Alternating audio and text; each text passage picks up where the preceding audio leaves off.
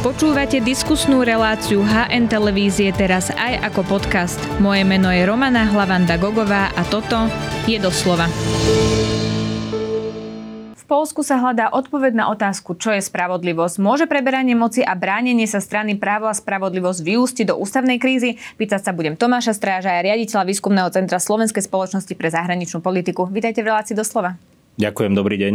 Tak ako sa pozeráte na tú situáciu, ktorá je aktuálne v Polsku? Je to viditeľná snaha práva a spravodlivosti, teda bývalej strany, ktorá bola pri moci, dosiahnuť predčasné voľby? No právo a spravodlivosť odmieta uh, uznať volebný výsledok z oktobra minulého roka, uh, kde síce voľby vyhralo, ale nebolo schopné zostaviť vládnu koalíciu. Uh, týmto robením obštrukcií v podstate chce momentálne aktuálnej vláde klásť tzv. polená pod nohy, to znamená stiažovať jej vládnutie a v istej súčinnosti s touto stranou pôsobí aj prezident Duda. Tam sa aj očakávalo, že spolu nažívanie alebo spolu vládnutie novej vlády Donalda Tuska s prezidentom Dudom nebude jednoduché, ale vyzerá to, že to naozaj bude veľmi, veľmi trnistá cesta a samozrejme jedným z tých scenárov, ktorý sa nedá vylúčiť, je aj možnosť predčasných parlamentných volieb. Na druhej strane, keď sa pozeráme na výskumy verejnej mienky, tak e, ukazujú, že podpora pre vládne strany, teda strany vládnej, aktuálnej vládnej koalície je ešte vyššia, ako bola v prípade parlamentných volieb e, v oktobri. Uh-huh. To znamená, že otázka je, čo by vlastne právo a spravodlivosť dosiahlo. Uh-huh. Jeho volebný výsledok by mohol byť ešte menší. Uh-huh. Však rozoberieme si aj všetky tie podrobnosti, ale vláda sa dostala vlastne k moci až 13. decembra dosť dlho sa to naťahovalo, kedy vlastne až tá druhá koalícia teda vytvorila väčšinu, lebo právo a spravodlivosť vlastne vyhrala voľby, ale nemali dosť hlasov na to, eh, aby teda vytvorili koalíciu. Tak aj toto bol krok od prezidenta, že tak dlho naťahoval čas. Eh, oktobrové voľby až 13. decembra mali vládu? Očakávalo sa to aj to, že poveril v podstate premiéra e, Moravieckého zostavením vlády ako prvého. To bola tá vláda, ktorá trvala viac menej dva týždne mm-hmm. bez nejakého reálnejšieho významu, tak bolo súčasťou tejto, tejto procedúry. Očakávala sa, myslím si, že e, aktuálna vládna koalícia na takýto vývoj bola pripravená. Dôležitou otázkou je teraz e, prijať rozpočet, pretože to je základný dokument, podľa ktorého funguje celá krajina. Takže popri pri iných výzvach rozpočet je teraz jednou z najdôležitejších otázok. No ako je to v prípade rozpočtu? Lebo vyzerá to tak, že prezident Polsky bude využívať e, veto ako svoj legitímny nástroj, keďže v Polsku je komplikovanejšie prelomiť veto, ako je to napríklad na Slovensku. Tak môže prezident e, vetovať e, rozpočet a zdržovať ho nejakým spôsobom?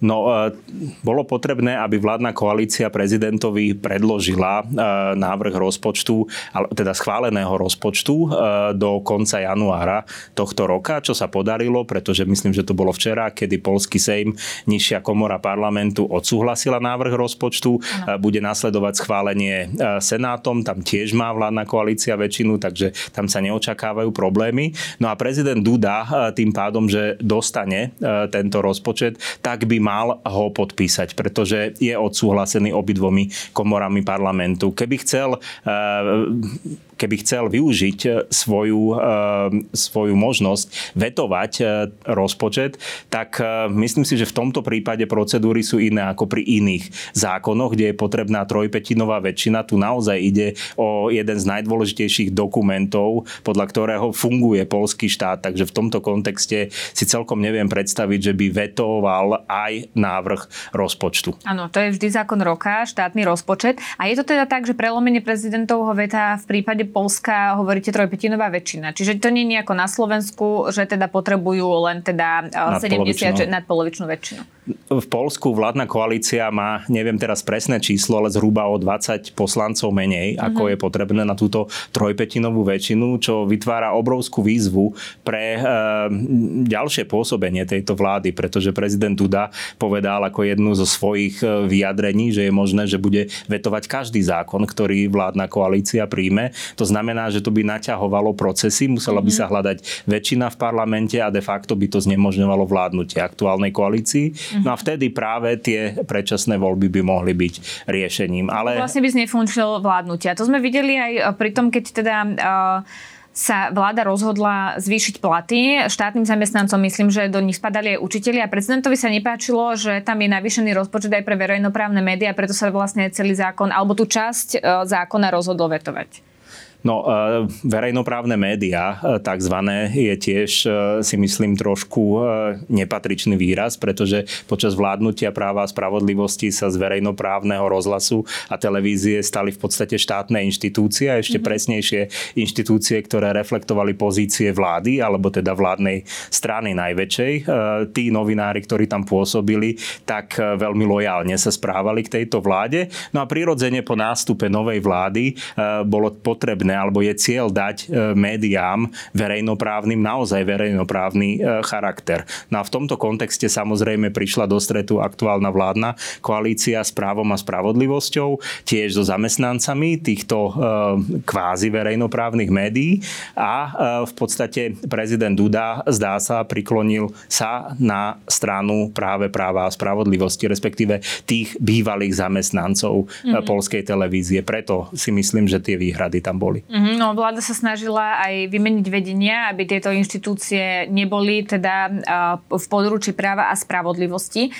Keď sa na to pozriete, vidíme vlastne, čo sa tejto strane podarilo za 8 rokov, ktoré vládla, kde všade si dosadiť svojich ľudí, ktorí sú im teraz lojálni. Či sa až po tých 8 rokoch, keď máme v Polsku novú vládu, ukazuje, že vlastne čo všetko spravili za ten čas v krajine. Tak samozrejme samostatnou kapitolou je súdnictvo a podstate e, sektor spravodlivosti, ale pokiaľ ide o mediálny sektor, tak naozaj polská televízia je takým exemplárnym prípadom, ako sa politici e, snažili uchopiť e, viac menej fungovanie tohto média, snažili sa ho ovplyvňovať a naozaj to bolo viditeľné, tak povediac na každodennej báze. Navyše tých lojálnych žurnalistov alebo novinárov, ktorí pôsobili v, te, v, tele, v polskej televízii alebo v polskom rádiu, tak sa ich snažili tú, tú lojalitu zabezpečiť pomerne dobrými platmi, až nadzvyčajne dobrými. To znamená, dostávali nie, nie že niekoľko tisíc, ale až niekoľko desiatok tisíc eur odmien títo redaktori a podobne, tak potom je prirodzené, že sa e, odmietajú vzdať svojich dobre platených pozícií. Mm. Ale bolo to nad rámec e, nejakého až dobrého vkusu, by som mm-hmm. povedal. A k tej mojej otázke, pán Stráže, čo som sa pýtala, že či sa až teraz ukazuje, ako sa vlastne PIS podarilo zabetonovať uh, svojich ľudí, uh, aby to nemala jednoduché táto vláda. Ukazuje sa to vlastne až teraz, alebo sa dlhodobo vedelo, kde vlastne všade vymenili na pozíciách ľudí? Nie, no tak opozícia sledovala tieto procesy a nielen opozícia. Máme tu uh, určitý spor Polska s európskymi inštitúciami, ktoré presne na tieto otázky upozorňovali. Takže dlhodobo sa vie o týchto problémoch, ale pokiaľ sa k moci dostala nová vládna garnitúra, tak tieto problémy, tak povediac, dostávajú úplne nový rozmer, pretože novej vláde v podstate stiažujú vládnutie, dokonca až zabraňujú v niektorých okolnostiach okolnostiach. Mm-hmm. Poďme k tej veci, ktorá sa stala teda uh, v Polsku, pretože koncom roka 2023 súd odsúdil na dva roky väzenia dvoch poslancov, bývalých poslancov práva a spravodlivosti. Uh, oni sa teda rozhodli naštíviť prezidenta Dudu a stal sa tam taký zaujímavý prípad, že keď ich vlastne policia hľadala doma, aby teda išli na výkon trestu, tak oni teda vo svojich bydliskách neboli a boli práve v prezidentskom paláci. Nakoniec sa teda policia rozhodla zasiahnuť priamo tam. Prezident sa tam snažil dostať, ktorý tam v tom čase nebol, ale nepodarilo sa mu to, lebo sa vlastne kolóna vozidiel, ktoré teda ho sprevádzajú, keď e, sa on pohybuje, nedostala na to miesto, pretože tam zastal autobus, ktorý tam uh, nevedel naštartovať, lebo vo Varšave boli minusové teploty. Tak toto, keď niekto popisuje, tak to znie ako príbeh z filmu, nie? Uh, vyzerá to ako taká kovbojka, uh, ale uh, poďme sa pozrieť na fakty. Obidvaja títo uh, poslanci uh, majú zaujímavú minulosť. To znamená, Eh, aj eh, z hľadiska eh, ich eh, nejakého kriminálneho vyznenia, pretože eh, popri tom, že pán Kaminský je teda poslanec a bývalý minister, tak bol predovšetkým šéfom takej agentúry, ktorá eh, bojovala proti korupcii ešte v rokoch 2000. Čiže nejaká policajná zložka, ktorá bojovala proti korupcii? Agentúra v podstate, skôr civilná uh-huh. ako policajná, ale jednoducho bolo dohliadať...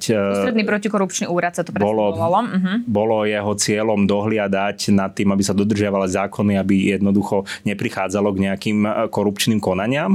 No a práve e, to jeho, tá jeho kriminálna minulosť sa viaže s tým, že ako šéf tejto agentúry spolu so svojím zástupcom, pánom Vončikom, de facto narafičili na podpredsedu vlády Andžeja Lepera, ktorý bol z zastupoval v podstate e, rolníkov v tejto vláde. Bola to taká veľmi zvláštna formácia, niečo e, ako obdoba Združenia robotníkov Slovenska, ale zameraná na agrosektor, mm-hmm. to mhm. pre tých, ktorí si pamätajú ešte 90. roky. No a v podstate narafečením takejto korupčnej aféry chceli ho zdiskreditovať, ale samozrejme stalo sa to, že niektoré informácie sa dostali do obehu aj do verejnosti a e, jednoducho e, to týmto dvom pánom e, uškodilo, pretože postupovali nezákonne. Pán Leper nielenže bol zbavený úradu, ale e, zrejme aj táto skutočnosť ho viedla k tomu, že spáchal samovraždu, takže je tu aj určitý etický rozmer celého mm. problému. Každopádne súd týchto pánov e, ešte v roku 2015 odsudil na, myslím, 2,5 roka väzenia prezident Duda avšak e, túto, e, toto trestné udelil konanie zastavil, udelil im milosť. No a v podstate teraz na základe podania zvažovali súdne inštitúcie, Varšavský, teda okresný súd, či e, táto milosť bola oprávnená alebo nie. Ak dospel k názoru, že bola udelená v podstate nie v súlade s pravidlami, ako mala byť mm-hmm. udelená, to znamená v decembri zapadol výrok o tom, že títo poslanci sú naozaj vinní a majú teda nastúpiť do výkonu trestu. No tam to bolo o tom, že prezident Duda im udelil milosť v čase, keď ešte oni neboli právoplatne odsúdení a nastala tam taký, taký právnický rozkol, či možno udeliť milosť niekomu, kto je vlastne ešte z pohľadu práva nevinný, alebo teda sa na ňo nazerá ako na nevinného. A on im tú milosť v 2015 udelil. No oni, títo um, exposlanci stále tvrdia, že sú poslanci, že oni majú nárok vykonávať mandát a hovoria o sebe ako o politických väzňoch. No ešte treba dodať, že tento pán Kaminský v medzičase za vlády premiérky Beaty Šidlo alebo Šidlovej e, bol minister, ktorý mal na starosti v podstate tajné služby. To znamená, že minister, ktorý bol podozrený, podozrený pardon, poslanec alebo funkcionár štátny, ktorý bol mm-hmm. podozrivý zo spáchania trestného činu, sa stal ministrom v takejto dôležitej oblasti. To len na Margo. No a teraz samozrejme e, poslanci e, alebo či sú politickí väzni alebo nie, to je interpretácia samozrejme práva a spravodlivosti. E, pravda je, že e, to zatknutie v prezidentskom paláci e, možno nemuselo byť také teatrálne, ale stalo sa preto, lebo oni sa vyhýbali tomuto procesu. Povráva sa dokonca, prenikli nejaké informácie, že v prezidentskom paláci mali zariadené dokonca už aj izby, respektíve časť jeho sektor bol, časť prezidentského paláca bol vyhradený pre ich ubytovanie zostane tam na niekoľko dní, že sa s tým počítalo, že Čiže budú... sa očakávalo, že keď budú v prezidentskom paláci, policia tam za nimi nepríde Presne oni tak. budú môcť fungovať. Stalo sa, že policia ich zátkla v sektore, kde, to, eh, kde na to ešte mala oprávnenie mhm. prezidentského paláca. Samozrejme, keby tam bol prezident Duda, tak tá situácia by vyzerala inak, ale kvôli tým okolnostiam, ktoré ste spomínali, tak tam prítomný nebol, respektíve sa oneskoril. No a v tomto kontexte potom právo a spravodlivosť využíva týchto dvoch pánov, ako poukazuje na nich ako na martírov, na politických väzňov a je to opäť eh, ďalší dôkaz z ich strany, že eh, nová vláda vláda postupuje nezákonne a e, nie v súlade s tými e, svojimi záväzkami, ktoré dávala, že bude pôsobiť ako demokratická vláda, vláda všetkých Poliakov a nie ako vláda, ktorá Polsko rozdeluje. To je, opakujem, interpretácia práva a spravodlivosti a prezident Duda, ktorý pochádza pôvodne z práva a spravodlivosti, tak sa zdá sa jednoznačne prikláňa k tejto interpretácii. Keď to takto opisujete, znie to ako mimoriadne vážna situácia. E, v Polsku. Môže to vyústiť až do nejakej ústavnej krízy alebo do nejakých vážnych problémov? Lebo je treba povedať, že právo a spravodlivosti sa podarilo ovládnuť justíciu, to takto teda tvrdili komentátori práve kvôli reformám, ktoré teda kritizovala napríklad aj Európska komisia. Tak o, naozaj to môže vyústiť do vážnejších problémov v Polsku?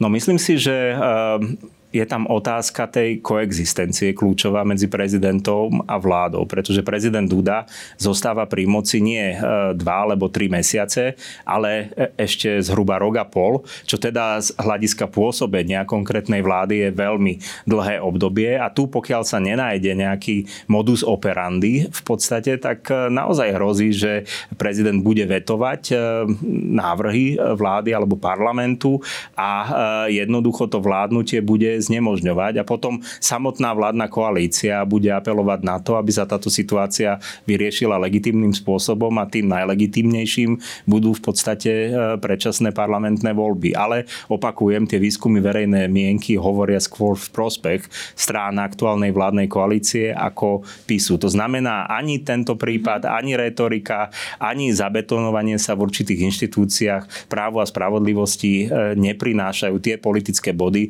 ktoré by tá strana očakávala. Ale teraz boli protesty na podporu práva a spravodlivosti. Myslím, že 100 tisíc Poliakov bolo v uliciach. To je nejaký významný protest pre Polsko? Koľkokrát je Polsko väčšie? 8 krát ako Slovensko. Keď si porovnáme, aké protesty sa konali vo Varšave a iných polských mestách ešte pred voľbami minuloročnými, tak to bolo násobne viac ľudí, ktorí boli v uliciach, mm-hmm. ktorí protestovali proti spôsobu, ako vládne právo a spravodlivosť. To znamená 100 tisíc samozrejme je veľká skupina ľudí, ale na Polsko nie je až taká veľká. Obzvlášť, keď sa tam hovorí aj o tom, že viacerí z nich boli dopravení do hlavného mesta autobusmi a jednoducho, že ten ich príchod tam bol zorganizovaný. Takže berme to s rezervou. Uh-huh.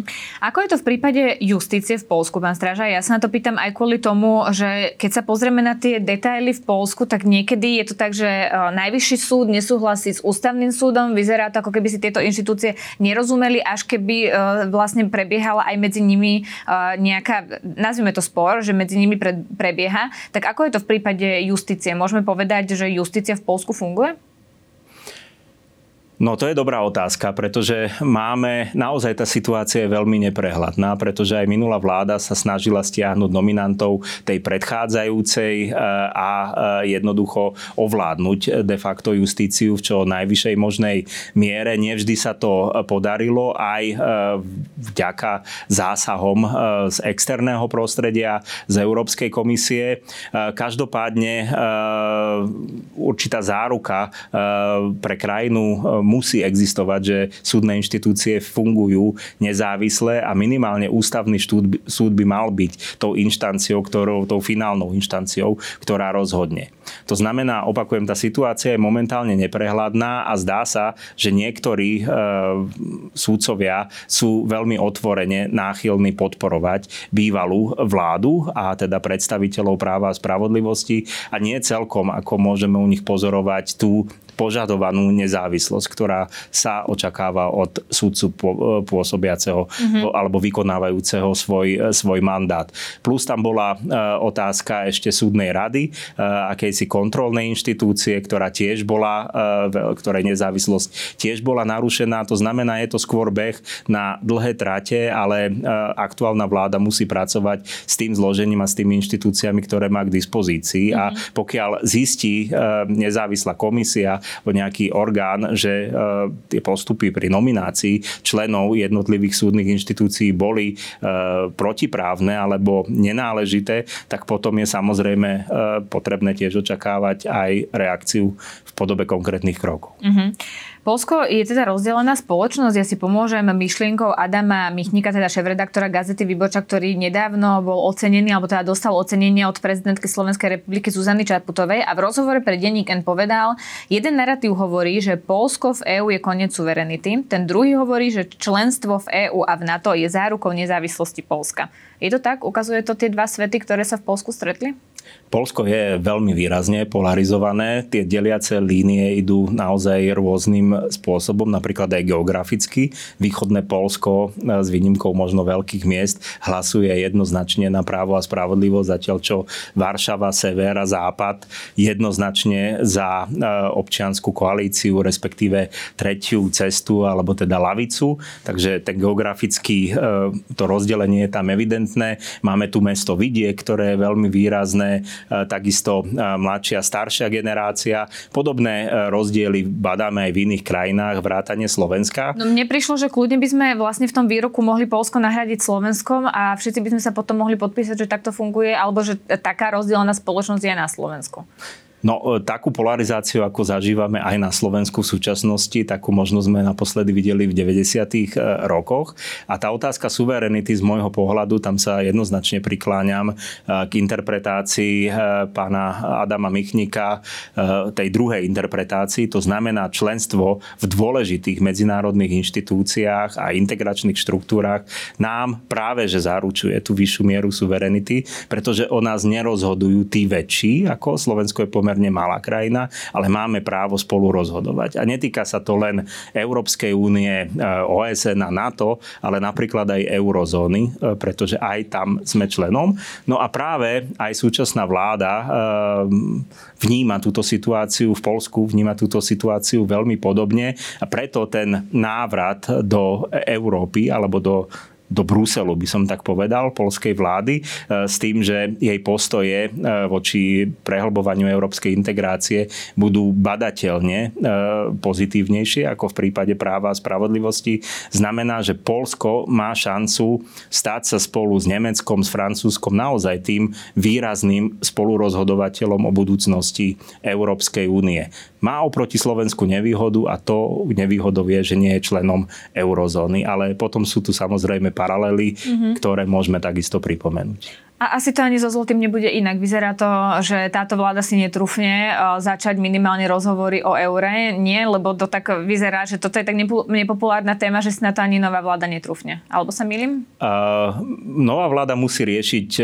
iné veci. Spomínali sme ten obrovský uh, rozmer uh, súdnictva a spravodlivosti tohto sektora, kde treba naprávať rôzne záležitosti. Mediálny sektor, samozrejme je tu otázka bilaterálnych vzťahov, zlepšenia zlepšenia bilaterálnych vzťahov s Nemeckom, ktoré boli zanedbávané a kde sa teda vyhrocovali vzťahy e, za vlastne posledných, tých, kampaň. posledných 8 rokov veľmi výrazne. No a je to naozaj ten návrat Polska e, aj do bruselskej politiky, kde mm. teda Donald Tusk je skúseným hráčom, pretože pôsobil ako šéf Európskej rady, ako Aha. je to tiež významný člen Európskej ľudovej strany a funkcionár teda. Takže e, tam tiež veľa treba naprávať a myslím si, že to je tá agenda, ktorá pre aktuálnu vládu je momentálne e, kľúčová. A otázka členstva v eurozóne je až v nejakom ďalšom slede, no ale prirodzene predpokladom pre výkon e, tejto politiky je aj spolupráca alebo nejaká koexistencia rozumná s palácom prezidenta alebo s prezidentom a tam na to vysia viaceré otázniky, o ktorých sme hovorili. Áno, áno, presne tak, ale nedá mi neopýtať sa, či niečo podobné, ako sme teraz popísali v Polsku, vidíme aktuálne, že sa deje na Slovensku. Prezidentka Zuzana Čaputová mala dnes prejav v Národnej rade a tam hovorila o problémoch, ktoré môžu prísť práve kvôli zrušeniu úradu špeciálnej prokuratúry a zmene v trestných zákonoch zákonoch. Rovnako keď sa pozrieme na kompetenčný zákon, ktorý ohrozuje niektoré inštitúcie a ich nezávislosť práve tou výmenou šéfov týchto orgánov, ktorý bol prijatý v skrátenom legislatívnom konaní. Tam bolo tiež prelomené veto prezidentky. A vidíme aj teda naťahovanie času napríklad pri ústavnom súde, kde, sme mali, kde máme nekompletné zloženie, alebo napríklad aj zmeny v súdnej rade. Tak toto sú kroky, ktoré vám pripomínajú to, čo sa dialo v Polsku? Do istej miery áno, pretože ten menovateľ je v podstate ten, ten istý obmedziť právomoc a nezávislosť týchto inštitúcií a dostať ich pod politický vplyv. A pokiaľ ide o kompetenčný zákon, tak tam ide jednoducho o to, aby sa politickí nominanti jednoduchšie dostali do svojich nových pozícií a si myslím, že to je veľká chyba, pretože na to, aby ktokoľvek vykonával ako, akýkoľvek kvalifikovaný úrad alebo pozíciu, tak musí mať na to odborné predpoklady a tie odborné predpoklady sa e, dajú overiť len v nejakom výberovom konaní konaní, ktoré posudzuje nezávislá komisia. Nič lepšie sme zatiaľ nikde nevymysleli a nabúrava tento systém si myslím je cestou späť a je to uh, nielenže kopírovanie polského modelu, ale uh, aj cesta ďalej od liberálnej demokracie a systému liberálnej demokracie, ktorý je vyva- postavený na vyvažovaní vzájomnom inštitucionálnom súdnej, výkonnej uh, a legislatívnej, teda, pardon, a legislatívnej moci. Mm-hmm. Európsky parlament odsúdil plánované zmeny v trestnom zákone. Ten, za ten text, ktorý teda sa za neho hlasovalo, hlasovalo za 469 europoslancov, proti bolo 70. Vieme, ako sa k tomu postavil premiér Robert Fico, ktorý hovorí, že toto je vizitka opozície, ktorá teda presviečala. Je možné podľa vás presvedčiť skoro 500 europoslancov, aby za takýto text hlasovali len preto, lebo majú dobré vzťahy s opozičnými poslancami, ktorí sú v Európarlamente? Uh Nemyslím si, že toto bol jediný dôvod. Treba sa však pozrieť aj na to, aký vplyv má, majú strany aktuálnej vládnej koalície na Europarlament. Ehm, vidíme... Že nie sú súčasťou frakcií? Že dva, dve poslankyne vystúpili zo frakcie, dve poslankyne Smeru vystúpili z frakcie e, so, e, socialistov a demokratov. Jeden ich e, poslanec pozastavil svoje členstvo, to znamená, ich vplyv je veľmi obmedzený. Strana hlas nemá svojho zástupcu v Európarlamente a pokiaľ ide o SNS, to isté. To znamená, keď sa pozrieme na opozičné strany, tak naozaj ako viacero z nich je v, Euró- v Európskej ľudovej strane, čo je najsilnejšia frakcia, frakcia, viacero z nich je v e, obnome Európu frakcii alebo Renew Europe frakcii, niektorí v ďalších. To znamená, naozaj ich vplyv je väčší ako tých, ktorí pôsobia ako nezaradení. To znamená, že e, do istej miery, ale do veľmi malej, toto môže zohrávať svoju úlohu, ale ja si mhm. myslím, že keby nebola e, tá situácia na Slovensku dospela do takého bodu, ktorý je veľmi polarizujúci a znepokojivý, tak by nebolo možné mobilizovať také množstvo poslancov napriek jednotlivý, naprieč pardon, jednotlivými frakciami, aby zaujali túto pozíciu. Takže vyhľadávanie teraz vinníkov spomedzi slovenských europoslancov a obviňovanie ich z toho, že bojujú proti národnoštátnym záujmom Slovenska, je vrátenie sa do 90. rokov kedy v podstate čelili opoziční poslanci podobnej retorike a je to teda nahony vzdialené od toho zámeru vlády, že bude hľadať mosty na zjednotenie obyvateľstva na Slovensku. Skôr to vyzerá zatiaľ na prehlbujúcu sa polarizáciu a to bude mať svoje dôsledky. Ja len teda doplním, že aj e, Európska prokuratúra varovala pred týmito zmenami, ktoré sa teda chystajú a aktuálne sú v parlamente. Robert Fico povedal, že je to mocenské rozhodnutie, že sa tým netají, že áno, e, ide o mocenské rozhodnutie, dnes to kritizovala aj prezidentka Zuzana Čaputová. Tak možno otázka k tomuto, ako sa na to pozeráte, uh, lebo faktom je, že keď niekto vyhrá voľby, naozaj môže presadzovať veci, ktoré napríklad hovoril aj v kampani, ktoré má v programe, ale keď hovorí o mocenskom rozhodnutí, je v poriadku, aby, uh, aby premiér vlastne hovoril, že mocensky uh, idú takéto niečo presadiť? No pokiaľ je e, toto rozhodnutie v záujme e, jeho krajiny, tak e, áno, viem si predstaviť, môže použiť aj takýto jazyk, ale toto rozhodnutie musí byť odobrené nejakou diskusiou, kde sa teda akceptujú aj iné pohľady a nehovorím, že sa musia 100% zohľadiť, ale minimálne si zaslúžia pozornosť. Tuto sa jednalo o rozhodnutie, ktoré bolo bez akejkoľvek diskusie. Dokonca sa malo uskutočniť ešte oveľa skôr, ale práve opozícia e, svojimi krokmi zabránila, aby prišlo k prijatiu e, niektorých zákonov ešte v minulom roku. To znamená, že nie je to celkom legitimný e, postoj, ani legitímny proces a práve demokracia na demokratické e, rozhodnutia, na ktoré sa aj premiér, aj aktuálna vláda e, odvolávajú, tak demokracia zohľadňuje rôznorodosť, aj rôznorodosť názorov a samozrejme z tých názorov vyberá, alebo by mala vláda vybrať tie najlepšie pre svoju krajinu. Pokiaľ tomu tak nie je, tak musí čeliť určitým konsekvenciám a tie sa ukazujú nielen na domácej, ale aj na zahraničnej pôde už. Mm-hmm. Ešte mám záver záverečnú otázku, pretože Robert Fico navštívil Maďarsko, teraz vidíme, aká je situácia v Polsku. Tak v súvislosti s V4 mení sa tam dynamika, keď vidíme, ako veľkolepo vlastne Viktor Orbán privítal Roberta Fica v Maďarsku? Uh, ja po voľbách som uh, bol súpencom myšlienky, že nehovoríme teraz o V4, ale skôr o e, V2, teda Polsko a Česko, plus 1, plus 1, teda Slovensko a Maďarsko skôr samostatne, pretože Slovensko bolo v inej a stále je aj medzinárodnej pozícii ako Maďarsko. Uh, po tej návšteve v Budapešti, kde teda sa hovorilo o zhode 99 plus percent v rôznych pohľadoch na aktuálne otázky vývoja nielen európskej politiky, ale aj medzinárodnej medzinárodných vzťahov, tak už samotní premiéry Orbán a Fico hovorili o rozdelení na V4, V2 plus V2.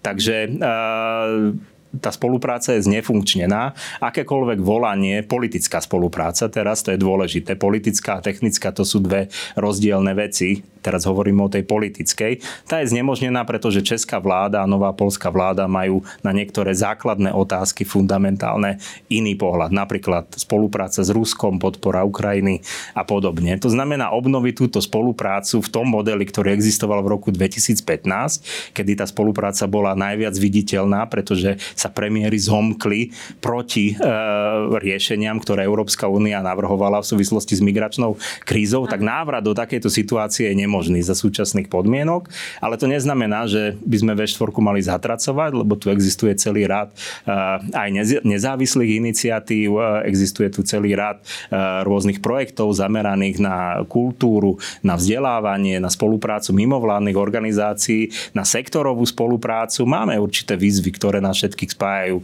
napríklad prepojenie energetických sietí alebo infraštruktúry, tak poďme sa sústrediť na tie, ale pokiaľ ide o obnovenie politickej spolupráce za týchto podmienok nie je to možné a treba počkať na lepšie časy. Uh-huh, tak uvidíme, ako to dopadne. Budeme to samozrejme sledovať. Ďakujem veľmi pekne, že ste si na nás našli čas. To bol riaditeľ Slovenskej spoločnosti pre zahraničnú politiku Tomáš Strážaj. Ďakujem, dovidenia.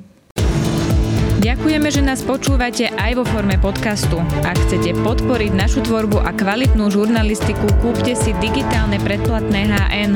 Choďte na hnonline.sk lomené predplatné. Ďakujeme.